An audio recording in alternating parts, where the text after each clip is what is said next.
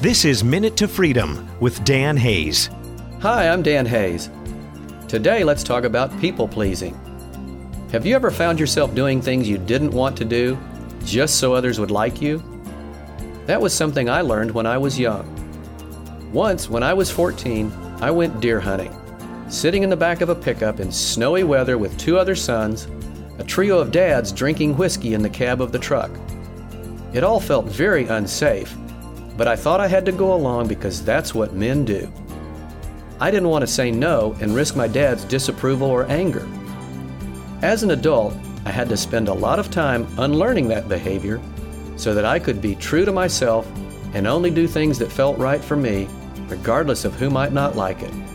But boy, did it give me a lot of freedom. Thanks for listening. Minute to Freedom with author and speaker Dan Hayes. MinuteToFreedom.com.